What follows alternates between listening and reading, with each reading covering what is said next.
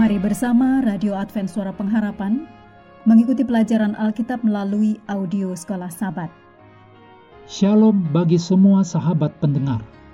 Kabar baik bahwa kisah dan kesaksian terkait siaran dan pelayanan AWR Indonesia kini dapat diikuti secara berkala, baik melalui siaran harian Radio Advent Suara Pengharapan setiap minggu kedua dan keempat, juga melalui YouTube dan Facebook AWR Indonesia.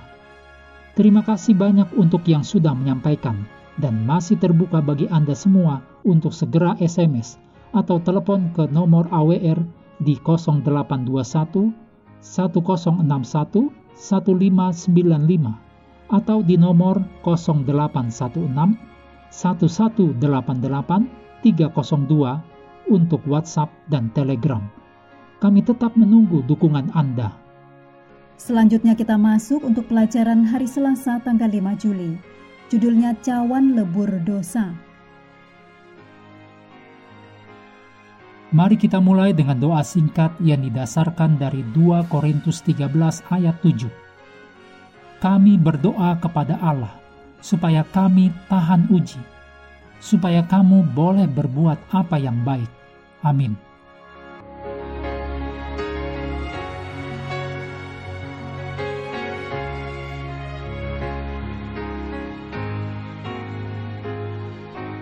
Roma 1 ayat 18. Sebab murka Allah nyata dari sorga atas segala kefasikan dan kelaliman manusia, yang menindas kebenaran dengan kelaliman. Segala sesuatu yang kita lakukan memiliki konsekuensi atau akibat. Jika Anda berdiri di bawah terik matahari dengan es krim, itu pasti akan meleleh. Sebab dan akibat selalu berjalan beriringan. Dan betapapun kita menginginkan hal-hal menjadi berbeda, begitulah sama halnya dengan dosa. Dosa selalu menuai akibat. Jadi bukan Allah sedang duduk di surga sambil bertanya-tanya hal mengerikan apa yang bisa Dia lakukan terhadap orang-orang yang berdosa. Tidak. Dosa itu sendiri datang dengan akibat bawaannya sendiri. Masalahnya adalah seringkali kita berpikir bahwa kita dapat mengecoh Allah dan berbuat dosa tanpa mengalami akibatnya. Itu tidak pernah terjadi. Paulus membuatnya sangat jelas bahwa dosa memiliki akibat, tidak hanya untuk kekekalan, tapi juga akibat yang menyakitkan dan menyedihkan, seperti zaman sekarang ini. Dalam Roma 1 ayat 21-32, bagian dari perikop hukuman Allah atas kefasikan dan kelaliman manusia, Paulus menggambarkan proses manusia jatuh ke dalam dosa dan akibat dari dosa-dosa itu. Bacalah ayat-ayat ini dengan penuh doa dan hati-hati, dan rangkumlah inti dari apa yang Paulus katakan dengan fokus khusus pada tahapan dosa dan akibat-akibatnya. Beberapa ayat sebelumnya, Paulus menggambarkan akibat-akibat ini sebagai murka Allah. Dicatat dalam Roma 1 ayat 18. Murka Allah dalam perikop ini hanyalah membiarkan manusia menuai apa yang mereka tabur. Bahkan bagi orang Kristen, Allah tidak segera selalu campur tangan untuk menghilangkan rasa sakit yang diakibatkan oleh tindakan kita sendiri.